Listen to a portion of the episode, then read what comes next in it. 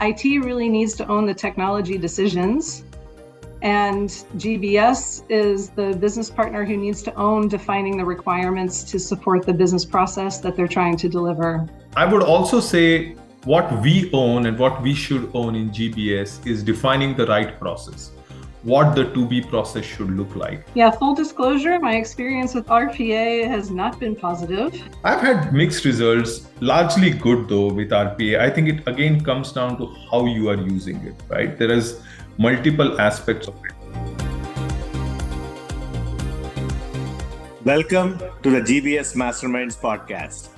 CIOs are from Mars, GBS leaders are from Venus. We have two amazing guests, a CIO and a GBS leader We'll let them introduce themselves. So, my name is Jen Crites or Jennifer Crites, and I am living in the Netherlands, but I am American.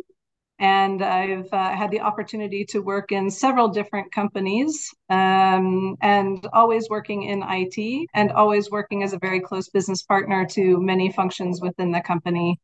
Uh, very excited to share my experiences here with you today. So, um, yeah, looking forward to it. Thanks. Amit? Hey, hi Shashi. First of all, thank you for having me on this podcast. I've been a big fan of this podcast in the past. I've, you know, seen some of the episodes, so it's it's always fun to be here. Um, as a way of introduction, my name is Amit Yadav. I'm based in Dallas, Texas, originally from India, and uh, currently I am the vice president for GSBS. That's what we call it, GBS organization internally uh, at RS. I've has spent more than 25 years in this industry and work with multiple amazing GBS organizations with P&G, PepsiCo, and many other large brands. But uh, very happy to be here. All right, Jan. I'm going to jump right in with a bit of a controversial question, actually, since you're a CIO. Mm-hmm. So there is a perception out there that CIOs are the office of the no. There is a general viewpoint of the business that you go to the CIO's office and they're always shut down. Is that mm-hmm. perception true, or do you have a different experience? Yeah. So for me, I think we are the office of yes, but. So let me uh, let me explain that. I think CIOs have a bit of a tricky responsibility within a company to deliver innovation and business value, but also protect the company and manage risk. And sometimes those things are difficult to really manage together we have several frameworks we have compliancy requirements. We have legislations that we have to uh, follow and that we have to adhere to in order to ensure that the company is well protected and in control. So I, I can totally understand how people may feel like we're crushing their dreams and their enthusiasm but at the same time what we're trying to do is say yes but let's have a discussion about what you're trying to do with this new tool and let's make sure that the technology is a right fit for us in our landscape and for our company. Absolutely. Maybe give us an example, Jen, like in your past experience working with business or GBS leaders, where there was some conflict and what did you end up doing? Yeah, in fact, I've seen actually in a couple of different companies this classic uh, case where HR is super excited to bring, for example, Workday into the environment. Um, I think most uh, most CIOs are very familiar with Workday. And unfortunately, the experience that I had was we were working in organizations that had already invested quite heavily in SAP as the ERP system of uh, the backbone of the company. And of course, we know that uh, SuccessFactors is the HR module that's owned by SAP. So in the cases of, of the companies where I was, that would have meant that deploying Workday would mean we were potentially creating unnecessary complexity and probably bringing in increased costs for similar, if not the same, functional requirements. So we tried to change the dialogue. So again, this is a yes, but kind of a thing. Yes, but what are you trying to actually do? Um, we try to change the dialogue, and instead of discussing the tooling specifically, we ask the business really what do you need in terms of process requirements? And then we from IT will look at how can we deliver given the different requirements that you have but also the requirements that we have to manage from an IT perspective like the architecture the security the complexity etc Amit just like the question I asked the CIO is GBS the office of the fairy tale so let me clarify that a bit there is a general perception out there that the business folks will want the latest and the greatest technology and they expect the CIOs to sign off. Is this real? I don't know if it is that real. I think, you know, the GBS is more of a process engine and a policy engine rather than a tech engine. So, in my experience, whether it was at PepsiCo, whether in the past when we were setting up something for P&G at offshore, even over here at RS, we look at fixing processes and then looking at technology as an enabler and bringing technology as it comes. I am a big believer personally of the fact that you can actually run business even with a pen and paper. It will just take longer. So technology obviously helps. So I think you know the camaraderie that you can do along with your CIO organization in GBS is to just make us more efficient rather than trying to get the latest and greatest, get the one which will be the best use at this point of time. So one follow-up question on this, I, I'll run to this pattern a lot, right? So the the CIO's office is obviously trying to centralize everything around one tech stack, one ERP. So how do you handle that where you need to hit some business outcome KPIs, but you need to be you're forced into like using, let's say, just SAP, ERP, or Oracle Cloud? I think that is where the whole debate around best of breed versus you know a single source of truth uh, comes into picture. I have seen best of breed work better uh, in the past. So I think that's where I like to work with the technology teams to see if we can do simple, not very costly, cloud based um, technology that we can bring to the table to run with those outcomes. For example, over here at RS, we've recently you know implemented a technology on the accounts payable side, which helps us uh, do a lot better on top of SAP. So, you know, SAP or S4 HANA or ECC, any of that is not the answer to all. But if you don't have it, you know, it's a hygiene factor which will really bring down a lot of processes and policies. Got it. So maybe a follow up for you being a business exec, GBS, right? Do you feel like, given such an important role of technology, the business or GBS should have more control in tech decision making, or what should be the arbitrage of decision making between IT and business? I look at it this way, you know, we as GBS are a pit stop, right? For maybe a Formula One car, right? We are not the ones who are running the race. We are not the ones who are driving the car, but we are trying to make the car and the driver as efficient as possible. I like to see my partners in technology do the same for us, right? That, hey, how can you make us better? How can you take us to the next level. And I think what has always worked, Shashi, and I'm sure you've seen this as well, is it always comes down to business requirements. I think that is the only place where we should play a role rather than owning the technology, right? I would rather want to be involved in hey, this is my problem, this is what I want to do, these are my current constraints. I would also say what we own and what we should own in GBS is defining the right process what the to be process should look like. And that should not be constrained by technology that should be enabled by technology. Got it. Jen what's your take on that? Yeah in my in my view gbs is just like any other function in the company like marketing or finance or sales for example so in my view uh, the role is the same for gbs as it is for any of those other functions um, it really needs to own the technology decisions and GBS is the business partner who needs to own defining the requirements to support the business process that they're trying to deliver. So they have to define the what, and IT needs to own the decision on how. So I'm going to switch gears to a actually a technology that I think the business chose a lot, which I think has had some mixed results. So this is RPA, robotic process automation. There is a lot of debate around the effectiveness. What is your experience been with RPA?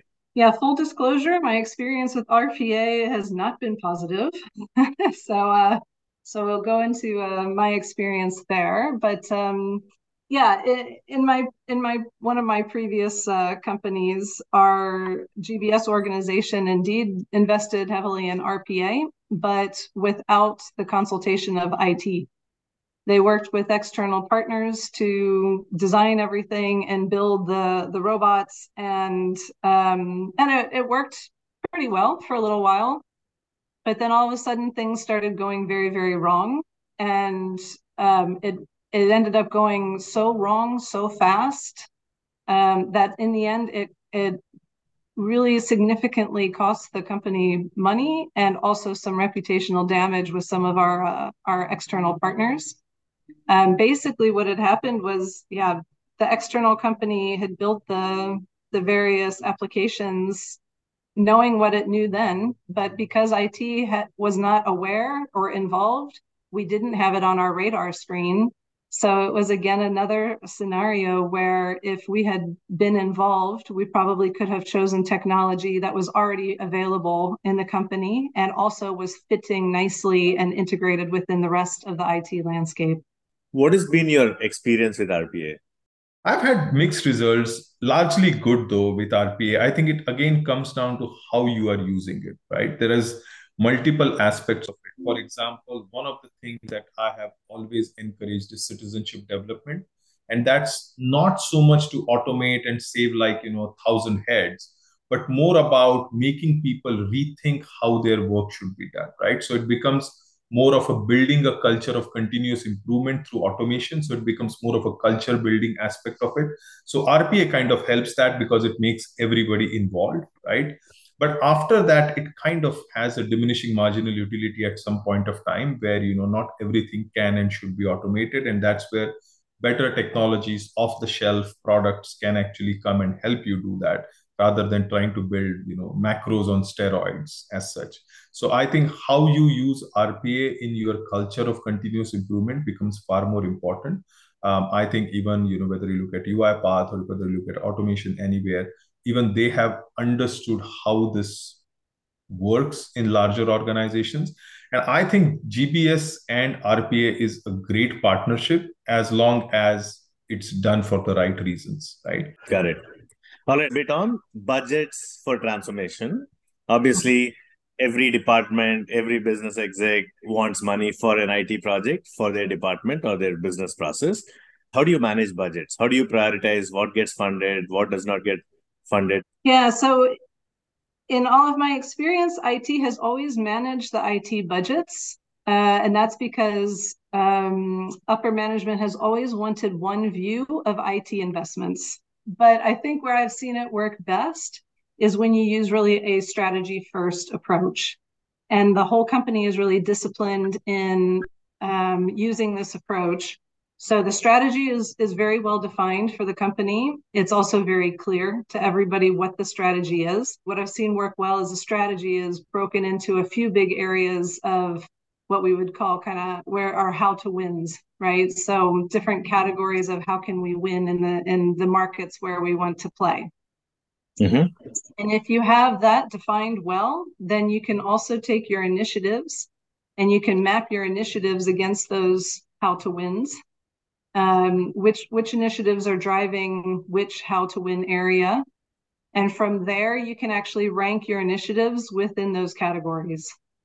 And then you already have a clear listing and prioritization of initiatives um, already ranked within your your strategy your strategic areas.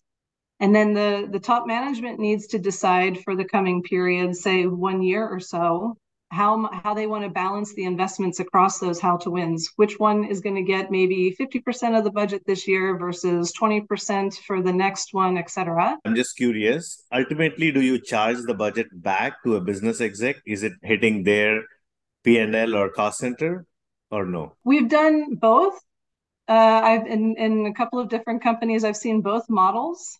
Um, the the chargeback process creates an awful lot of administration Yeah. So uh, yeah, I think more recently I've seen where there's not a chargeback necessarily, but it's it's really shared investment. What would you recommend to GBS leaders like you to go get those budgets to drive transformation? Could be an HR process, finance process, or something else. See, I'm an accountant myself, right? So I can never go back to my leadership unless I am paying for my own project right?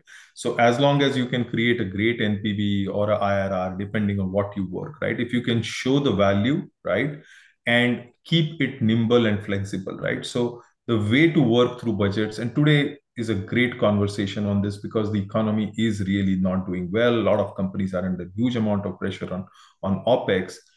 how can you create a transformation proposal that pays for itself but also has great checkpoints where if we are not meeting that checkpoint we stop it. So it doesn't become something that hey now we have to spend it because we've now spent a lot of money. And the other part is the balanced scorecard thinking right? How are we helping the larger part of the organization right? What i am doing in gbs are am i helping my colleagues in sales sell better right? Am i helping my my colleagues in procurement procure better? So if that is not helping then it doesn't. So sometimes not being so focused on what you are doing but trying to align it with the larger objective there is always money somewhere right? And if you don't get the money you still make it work by you know doing workarounds around it.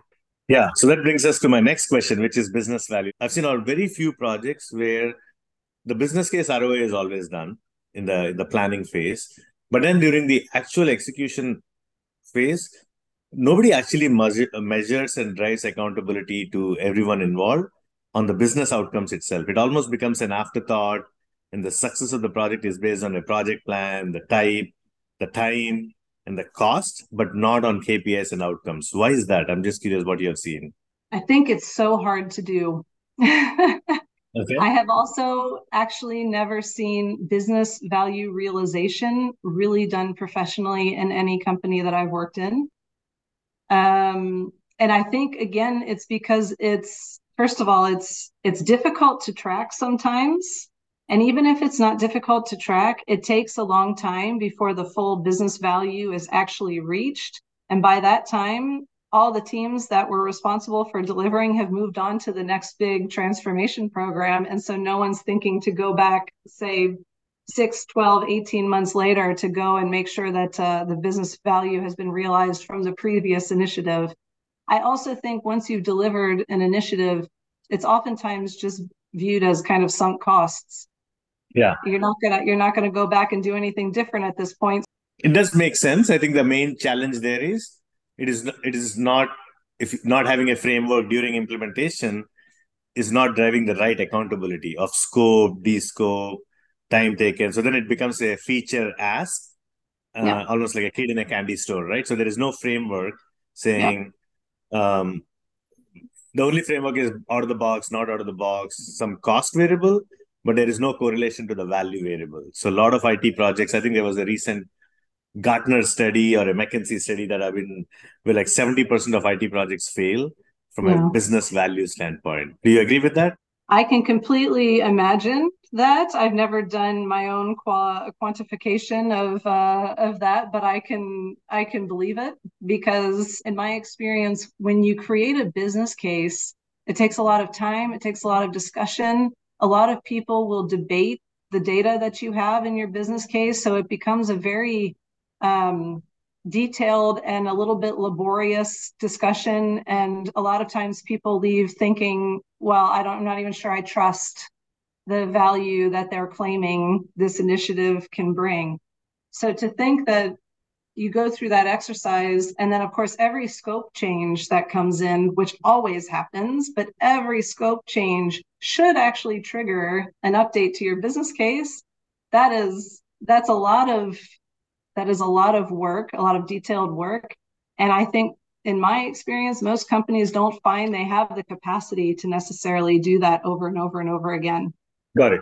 Now, the question for you then is I've rarely seen any IT projects after the business case and funding is done.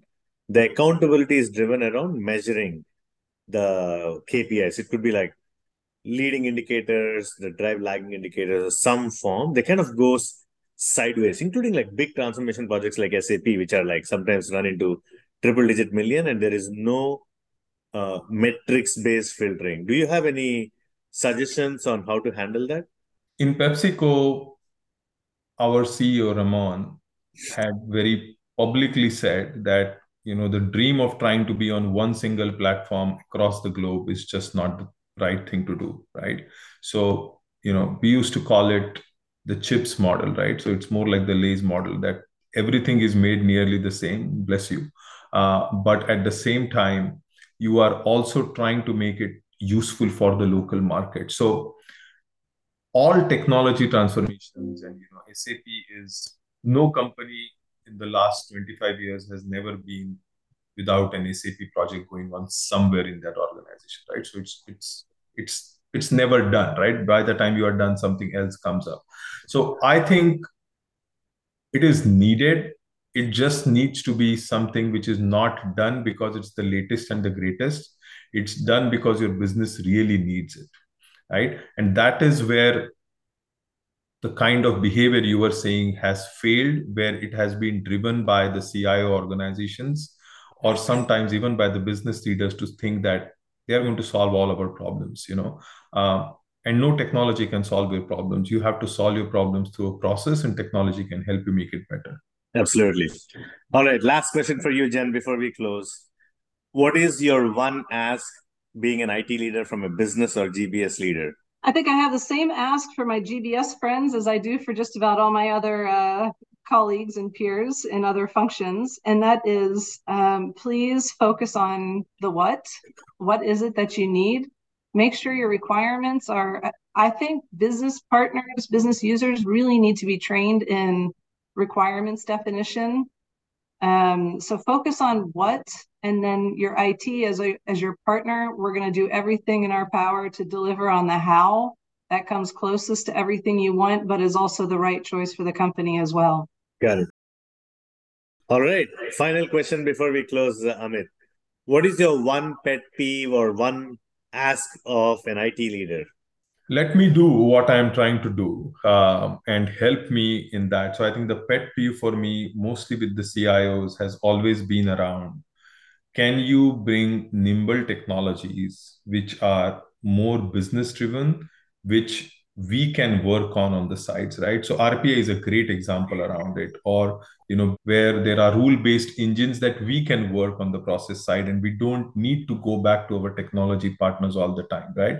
So how much of that control of the business rules can be given to businesses so that technology can only work on the technology side? That becomes a critical part. So owning what part of the technology administering becomes a very critical either a collaboration point or a point where you really start you know having frictions.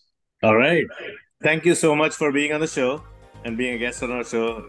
I know how busy you are so we really appreciate your time. Thank you very much. It was a pleasure. Thank you shashi. It's always a pleasure